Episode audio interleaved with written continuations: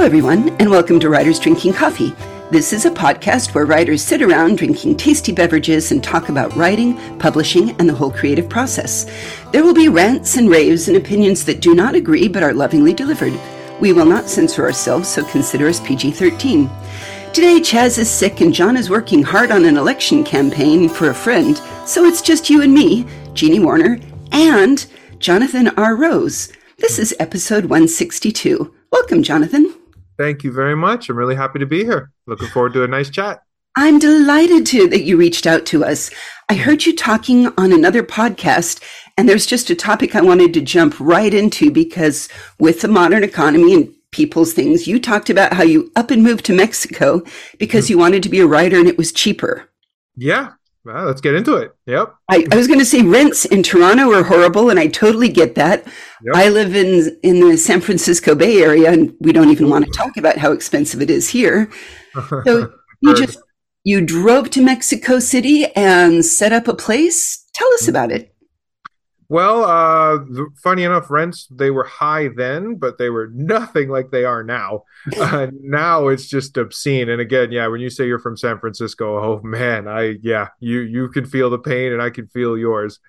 And uh, with that, I think I'm probably going to end up doing it again. Maybe not Mexico, but probably somewhere else. Um, I hear. You. I was going to say, I hear you. I lived in Guelph, Ontario for a year, and it, it still wasn't cheap there either. no, and nah, Guelph, the outskirts there, it's just not tenable. not if you want to. I always view it like it's tenable if you just want to dedicate your life to working to pay that rent and everything. And that is a life I don't want to live and never did. So, do you think that we could like see a movement of expatriate writers in other countries? It could be a real thing. It's actually happening um, through uh, um, work I do aside from writing. Because just to slide in a little tip, I would love to tell any writer if you're a writer and you want to write books, that's great, but it's a skill and it can be done for many different things. You can live off writing, if not necessarily book writing. Just a cool little thing I learned over the years. Well, but, uh, I, I, moved from operations into marketing, and so I totally get right. you. I basically write things for a living. exactly, same. And so, um, when uh, in the course of research or some work I do for immigration, um, it's actually legitimate. A lot of um, even first time immigrants they stay for a few years and they're like, I can't afford this, so they leave. Yeah. And a lot of uh, particularly younger people, um, people in their twenties, that which was about the time I left for Mexico um, they're leaving because they're they just can't do it. So there's a brain drain going on throughout Canada, and it's it is increasing. It's getting quite substantial because the cost of living is just it's just too prohibitive. Well, should I ask how you ended up back in Canada? Why did you leave Central America? Uh, well, I I left because of the pandemic. That was right. I had no right. intention on leaving. I was going to stay. I was liking my life there. Things are actually moving. There was going to be a book tour for my Spanish book called Gato y Lobo um my life was there but the pandemic hit like like it hit everybody. Yeah. And um so in march 2020 it was really stressful. I was in mexico city checking airlines every day seeing flights get canceled the whole world basically losing its mind. And um my mom you know she lives alone here in canada and i i couldn't leave my mom alone. So i came back and um just pretty much to make sure she was okay throughout the whole pandemic I think and that's so, actually pretty awesome of you. Thanks. We got to look after our moms of and dads. Course, you know, that course. matters. of course. And uh, it was it was a tough call though. It was one of those things where um, I won't go totally dramatic and go Sophie's choice, but it was one of those kind of choices where no matter what I chose, I was going to lose. It's true. So, um, but I made the call. Um, I stick with it. Um, I was really glad to help my mom through it. And uh, now that the pandemic's leaving, I have a feeling I'm just going to repeat my own history and leave again. Because um, to go back to your initial question, when I left, um, I I was just starting. It was about 13 years ago, give or take, and I said I want to write. I want to take this seriously, but it's hard to do with like a full time job and paying rent. I'm like, no, I want to go for it. I'm young. I want to see. And I knew people down in Mexico, and I just wanted to go. I was traveling a lot before that because I worked for an airline and uh, I wanted I didn't want to glimpse countries anymore and cultures. I didn't want to dip my toes in. I wanted to immerse. I wanted to really learn and um, live in it. So I packed up my old '92 Camry, and I have no idea how it made it with close to 280,000 kilometers on it. But uh, I drove down, made it, and uh, I didn't have a plan. Didn't think I would spend a decade. I just said, I'm just going to do this, see what happens. And yeah, 10 years there, two years in Argentina. And if not for the pandemic, who knows? so I almost want to ask, given now I've read a couple one of your books, uh, I want to discuss genre, which you seem to sort of be flirting with dystopia, touch of horror across all of your different books. How would you mm-hmm. classify yourself, or would you classify yourself? Painfully cynical. No. uh, so dystopia then. um I, I, think a cynic is a person who is struck by the difference between how things are and how they ought to be. I'd agree. Um, I I found it. I, I like to think more critical versus cynical, but I find cynical is one of those words that has really been molded by people, where it has such a brazenly negative connotation that it's almost hard to dig it out of its grave.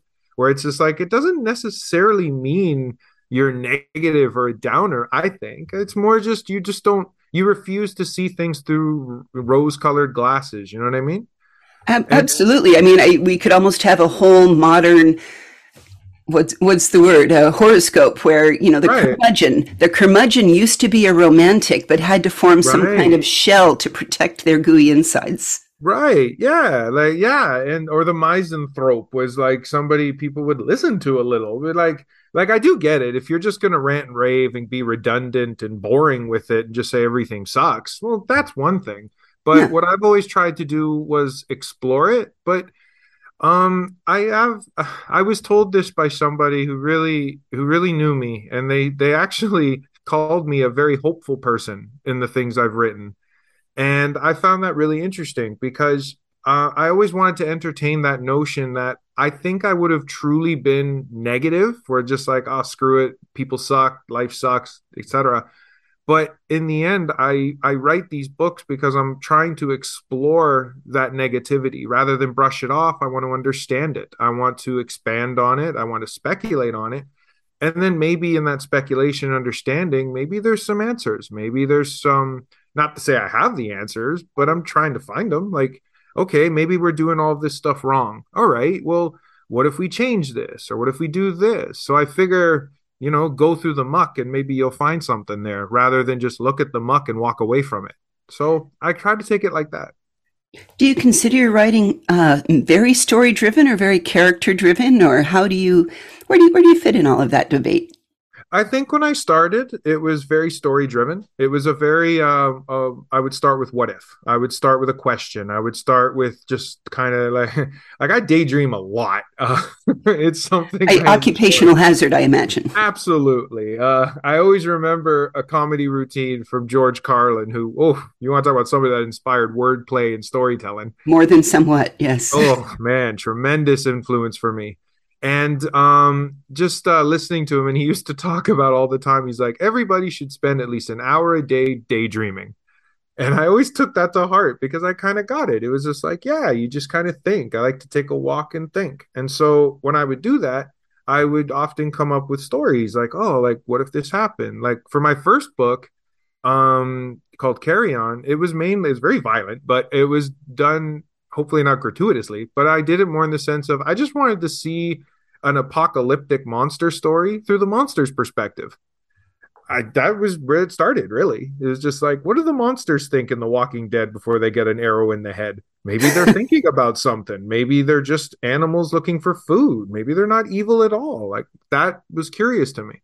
But, oh, uh, I, I saw the funniest two two two panel uh, cartoon that I have to share with you. One of it oh, was, please do. Okay. Imagine a zombie of a lawyer who's being haunted by his own ghost. Come on, Phil. We were a lawyer. We're better than this.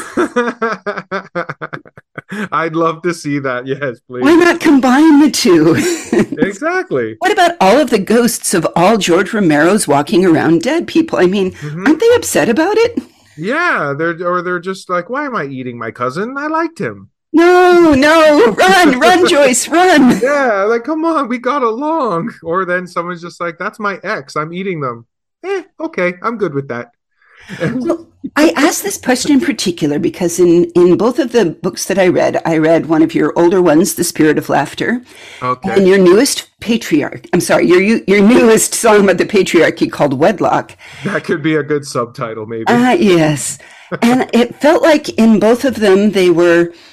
In the older one, you had a boy lacking initiative that doesn't quite fit in anywhere. Mm-hmm. And in the girl one, you kind of a little bit more developed. You had a woman of initiative, mm-hmm. but still didn't quite fit in anywhere. Mm-hmm. Do you sometimes is that a projection at all, or is that just a, an, a tabula rasa to put in your situation that you've dreamt up? Your what if? Well, how much would I love to be just like, no, it's just put into my characters, but yep, it's an absolute projection. I might as well cop to it. Uh, but I don't think I do it consciously. I don't, um, because to continue on the um, earlier question, I find, especially those two books you mentioned, my last two, Spirit of Laughter and Wedlock, they were definitely more character driven. I find that as I'm continuing and growing as a storyteller, I do like focusing more on characters and seeing them develop and stuff like that. And so I think the projection comes in because I simply find people I find individuals just more interesting. And I've always found a, the type of person that thinks for themselves or goes against the status quo to just be there's just so much more options on where that character can go, especially if they're your main protagonist. That like if you want to like do I want to follow the journey of somebody whose path is going to be utterly predictable from the first sentence or do I want to follow the journey of somebody who kind of paves their own way? And I think the concept of projection comes in because um, I've spent a lot of my life living that way, or tried to, with many obstacles and so many mistakes along the way. But that notion of just, yeah, like I don't, I've always prided it on where people ask me, like, where do you see yourself in five years? But I don't have the slightest clue, no idea. You want to be an eccentric author living on a boat moored in a beautiful island paradise? isn't it painfully cliche but at the same no, time no it's not I, it's beautiful but i did pack an old car and drove south until the language changed so i cannot really claim that i'm against it so I, was, I was almost saying it's not quite the motorcycle di- diaries but no, how, how many of us too think, much stuff you know Che was a little bit too you know if that had been a uh, a, how should we say it, a Toyota or Japanese built car. Because let's face it, there's no Ford or Chevy that could have ever done that. No, well, that's why I went in a Toyota Camry. Smart. This was the old ones built like a tank. Smart. I, I have a Prius, and that puppy never dies. It's beautiful. yeah.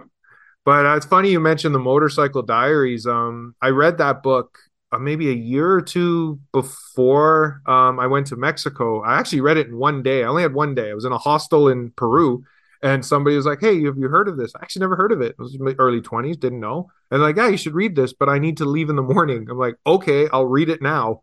So I just read it overnight before I ventured out, and uh, it definitely hit me. Just the the initial because when he, it's so interesting reading that book, but knowing he wrote it with no idea what he would become. He didn't know he'd become Che Guevara as we know it.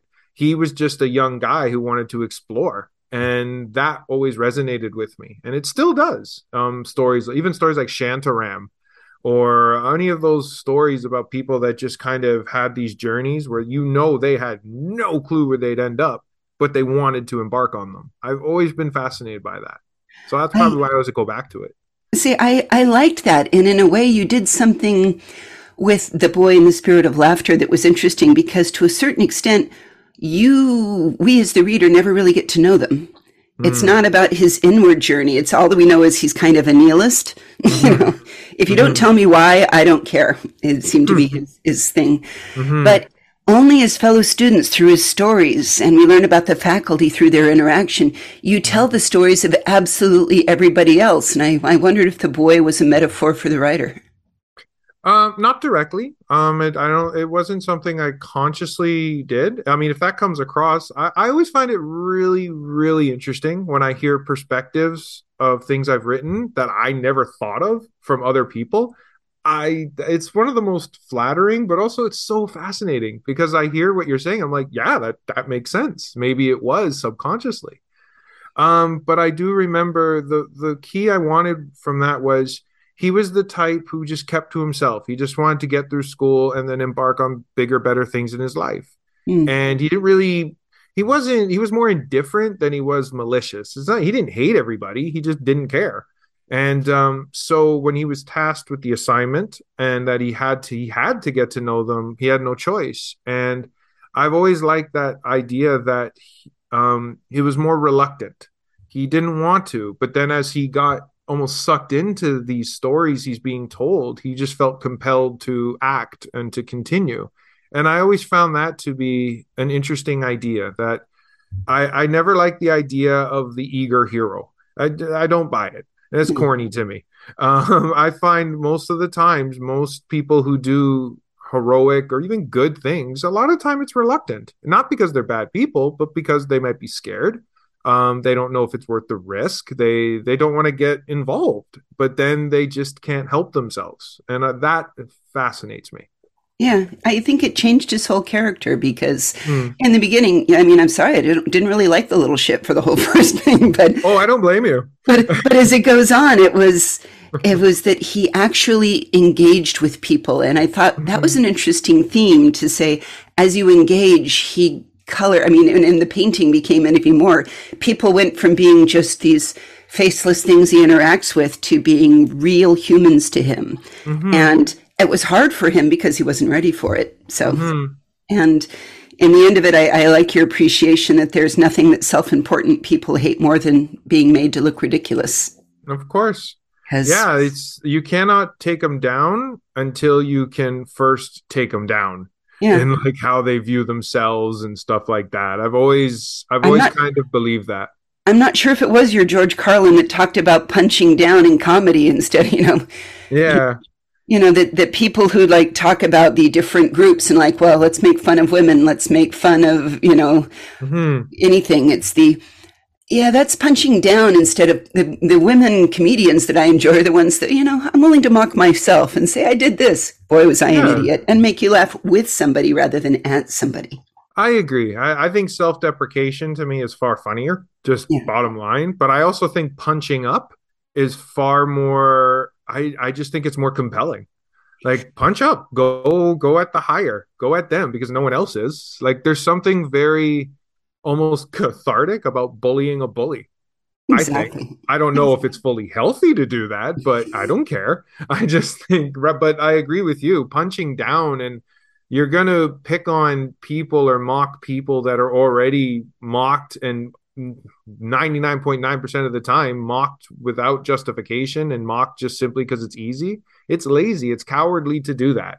And in the end, if you're in the world of comedy, it's not funny and if you're the and if you're in the world of dr- drama fiction which whatever have you i just think it's lazy. It's not interesting. Like oh we're gonna have this person from this other country going through struggles and haha let's make them look worse? Eh, i don't i just find it lame. All right let's move on to wedlock. Yep.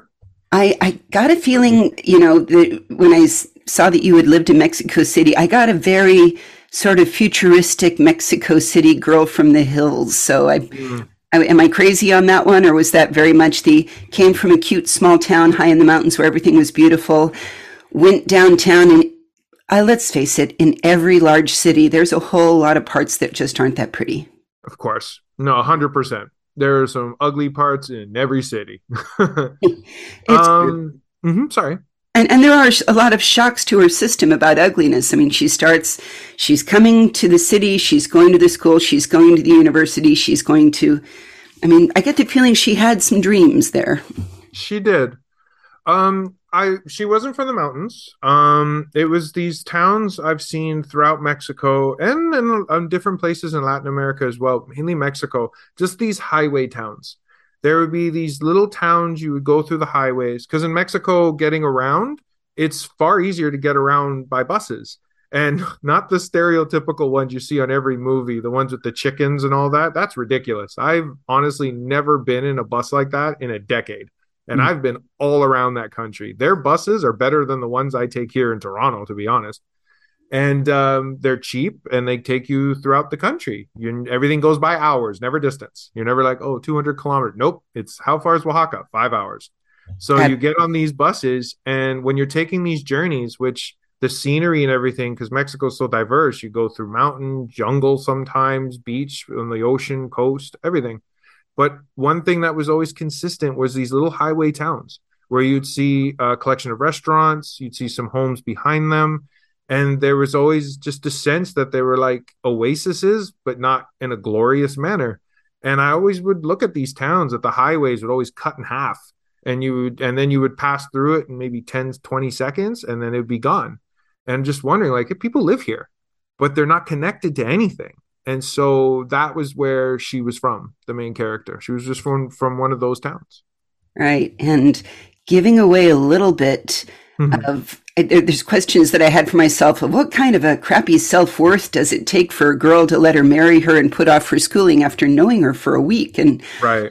I kept thinking that is a society wide lack of valuation for her mind and her education and what she can contribute to the society. Mm-hmm.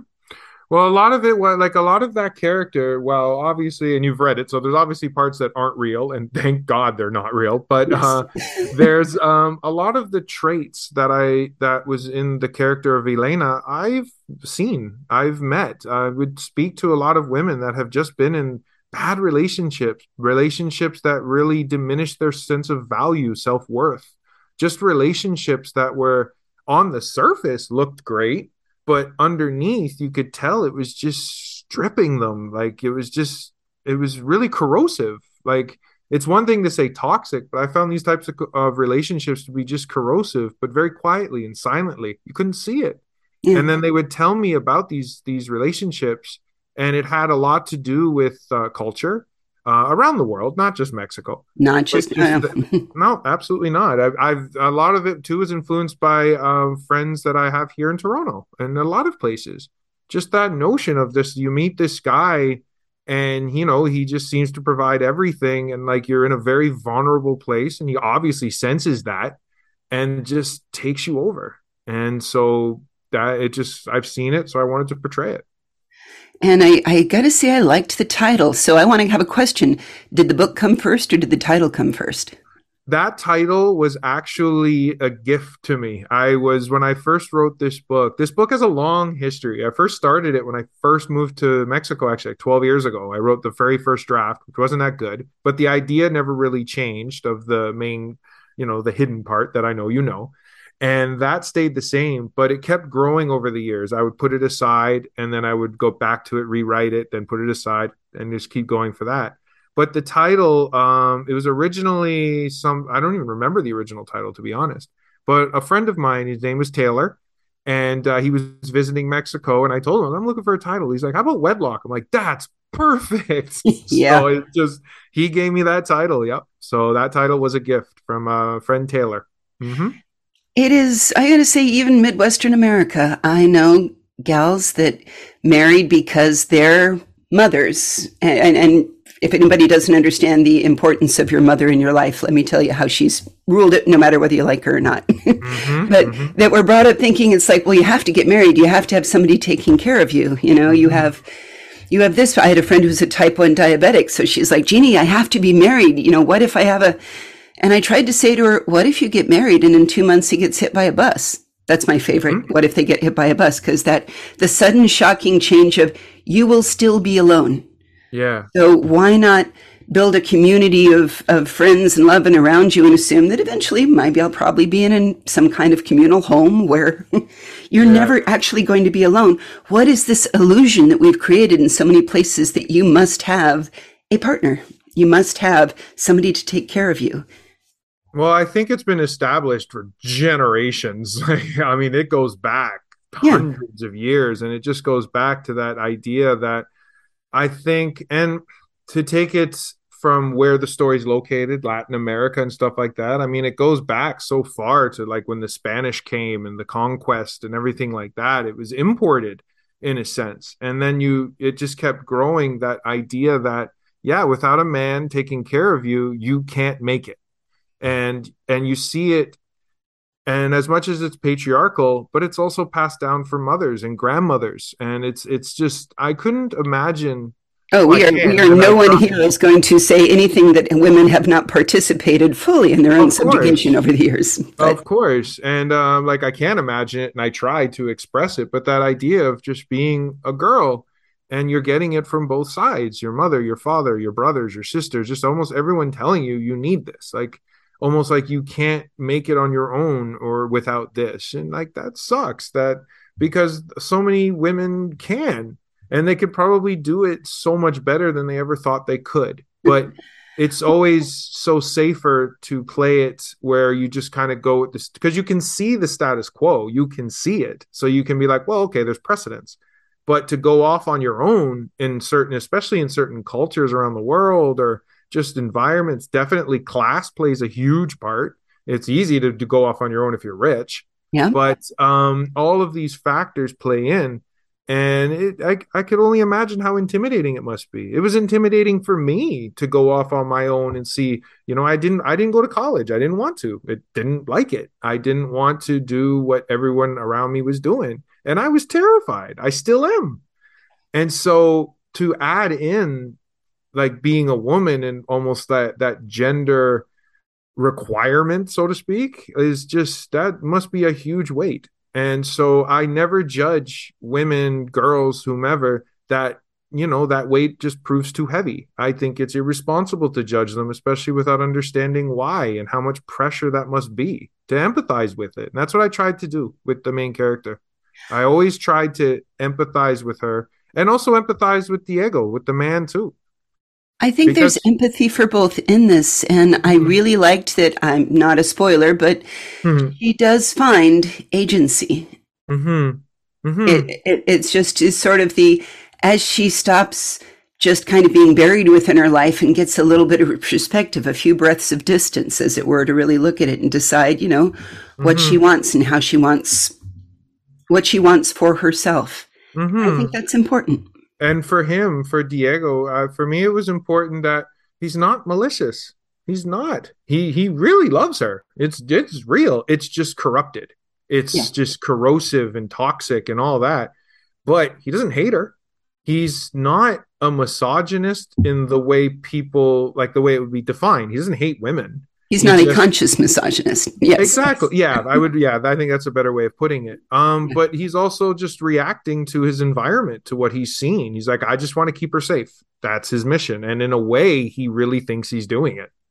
And we all I feel for it's important to remember as we as we rise up and try to fight down issues of the patriarchy to say if you wrote if if this story was from Diego's point of view, he would be the hero and mm-hmm. yeah. and he is he is doing all that he has been taught is mm-hmm. good and important and by the very definition of love of his class and of his gender and that's interesting to remember too mm-hmm. and that was that was that was very important to me. It could have been so easy to paint him as just a mustache twirling villain or just an evil man, like the husband and Sleeping with the Enemy or something right. like that. You know what I mean? That's easy to do. but it, it did have a boxing Helena flavor. Right? I, am not going to lie. yeah. and uh, but I, I wanted because I've known guys like that too, and um, like they're not monsters in a way. Like they're they're just human beings, and he's just he's just trying to interpret what he sees in a way that he thinks is right. He doesn't have much guidance, clearly. Yeah. And um, obviously, this is not a man that's had much in the way of strong female influence. And so, I mean, that's like I was raised by a single mom. I mean, for me, I that's all I had, sometimes to my detriment. Where uh like so I I kind of got that perspective growing up too and I've I've known so many strong women in my life that would really tell me what they thought. So it gave me a lot of perspective. And on the other side too, I would listen to these types of guys. I would listen to them. It's so easy to just judge and be just like, you're awful, goodbye, you're whatever but I would listen to them. Like, why do you think you need to do this? And they would give reasons that, while I don't agree and didn't agree with them, I get why they believed it. And in a way, I, I just don't like the idea that to try to understand something gets misinterpreted as condoning it, as um, almost like agreeing with it. And I don't know. I just like to understand things. Even if I don't agree or hate it, I still want to understand it because then at least I can explore it. And I always tried to do that with my work. It it sounds like that's some. Uh, would that be your advice for young would be writers then? Absolutely. You um they uh, you always hear be a great reader, and I agree with that hundred percent. If you want to be a great writer, you must read, and you must read like you like a bodybuilder exercises, hundred percent. But I think you should also be a good listener and not just listen to people in an echo chamber who agree with you. Don't do that. Listen to people that you don't agree with. As long as they're not aggressive and they're just like insulting or hateful, listen to them. Like listen to people with views that you find repugnant even. If they're willing to have a, a a mature conversation about it, that's a wealth of knowledge because there's so many people who think this way. You can't just dismiss them. I don't agree with them, so they're bad, and I won't well then you'll never understand them. It's almost I, like if this mentality is your enemy so to speak like the patriarchy and misogyny and all of these things that people hate and for good reason well you need to understand it. If exactly. you really want to do something about it you uh, have, and empathize with it and understand that uh, you're not that superior to it. None of us are. Like when you hear how people think this way anybody could have easily made that turn to that based on experiences, traumas. We don't know. So I always try to listen as much as I can. And it can be challenging too. It's not easy. But well, it's like looking at, at uh, philosophy and view of the world as, as architecture. You know, if you don't know where the mm-hmm. flying buttresses are, how are you going to blow them up? Exactly. You, right? Exactly. Yeah. You got to understand the foundations. You got to understand how this was built like um a recent thing to me that is very interesting um, particularly being in toronto and san francisco i'm sure you can relate. Like when you're in places that are incredibly diverse multicultural which i love wealth of knowledge i oh love it. And um a big thing that i always wanted to learn and study you know colonialism and such but i found that it was it's becoming increasingly harder to have a discussion about it versus just colonialism. It's evil. Okay cool. And it is i agree but understand it understand what was happening at the time, understand why they did it, understand the psychology behind, almost empathize with it, but understanding that empathy does not mean agreeing. It and does I not think, mean sympathy. It just means no, sympathy. not at all. Exactly. You're just putting yourself in their shoes and seeing it from their perspective. It does not mean you condone it. It does not mean you you would do no, not at all. And I always try to stress that. And for for young writers and storytellers, I think it's a good mentality to have that empathize with even the most vile and empathize equally with the most noble. Empathize with them all, understand where they're coming from. And that's how you can create characters that are flawed, that have plenty of nuance, and those interesting things that really great stories possess, I think. I think you're absolutely correct on that. and and we will put links to Jonathan's site and books that were mentioned on this podcast on our own website, which is www.writersdrinkingcoffee.com. Jonathan, thank you so much for visiting with me today. This was fun. Uh, thank you very much, Jeannie. I had a great time. So, everybody, you absolutely have to go out and try Wedlock. Um, check out some of his other books out there. You will see the links on our webpage. And uh, best of wishes with all your future writing. Thank you very much. And uh, hopefully, maybe in the future, I can return. Well, I look forward to it. All right. Take care. You too. You've been listening to Writers Drinking Coffee, a labor of love and enthusiasm put together by the hosts. Our main web support magic is brought to you by Deirdre Schween, and our sound engineer and backup web spiders are David Welsh and John Schmidt. Our intro music is Pretty Maid Milking a Cow, and our exit music is Breakfast with the Morning Person, both by Michael Langberg. You can hear more from Michael Langberg on manyhatsmusic.com. Our podcast sponsors are Jackal Designs, The Bean Scenes, and Arm Street in Ukraine. And hey, thanks for listening.